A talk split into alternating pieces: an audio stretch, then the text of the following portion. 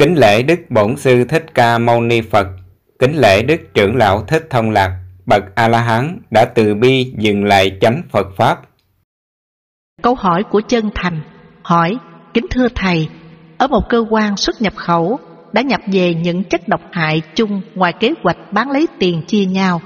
Có một cư sĩ cũng làm trong cơ quan đó, được chia tiền và đã từ chối không nhận. Nhận thì phạm pháp luật, không nhận thì bị mọi người ghen ghét, thù oán, rất khổ tâm. Vậy nên giải quyết như thế nào để tốt đạo đẹp đời và cuộc sống của mình cũng được an vui thanh thản? Đáp, đồng tiền làm ra bằng sự gian trá xảo quyệt lừa đảo người khác, bằng những thủ đoạn gian lận. Nếu đồng tiền đó đem cúng dường chư Phật, chư Thánh Tăng đã không được phước báo, mà còn lại thêm nhiều tội và những tội đó rất nặng vì đồng tiền làm ra bằng ác hạnh.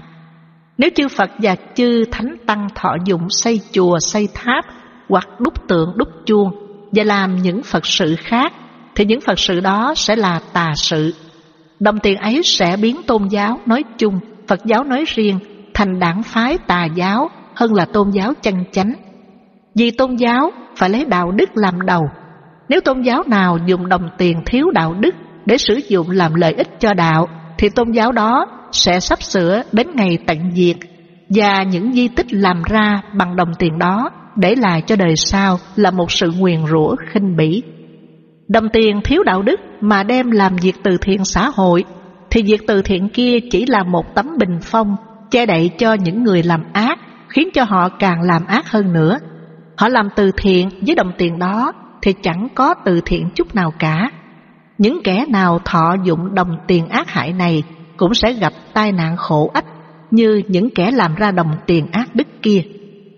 Cùng làm trong một cơ quan xuất nhập khẩu mà đã có sự gian xảo như vậy, dù chúng ta không nhận đồng tiền ác đức đó, nhưng chúng ta vẫn chịu ảnh hưởng xấu đối với pháp luật tuy ta không có tội. Điều trước mắt là trong cơ quan đó có nhiều người họ đã nhận lấy số tiền chia nhau bất chánh và sẽ tiếp tục làm những điều không tốt. Nhưng chúng ta lại ở trong tập thể đó, không nhận tức là tạo đối lập với họ, thì họ không thể nào để cho chúng ta yên được. Bằng mọi cách họ sẽ loại trừ. Đó là một điều nguy hiểm và tác hại rất lớn. Nếu chúng ta không sáng suốt, chắc chắn tai họa sẽ đến.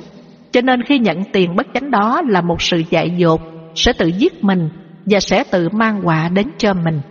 Điều giải quyết tốt nhất muốn an thân thì nên nhận tiền chứ đừng làm người anh hùng rơm Nhận tiền nhưng đem làm việc từ thiện xã hội, giúp kẻ bất hạnh. Nếu cơ quan này làm những điều phạm pháp có hại cho dân, cho nước thì ta nên khéo léo tố cáo để chặn đứng bọn ác quỷ đội lốt người làm giàu bằng sự đau khổ của kẻ khác.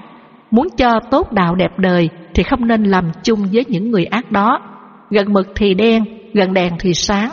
Ta hãy chọn bạn lành, việc lành, người lành, cùng làm và cùng sống chung nhau thì sẽ tốt đạo đẹp đời, tâm hồn sẽ được thanh thản an lạc.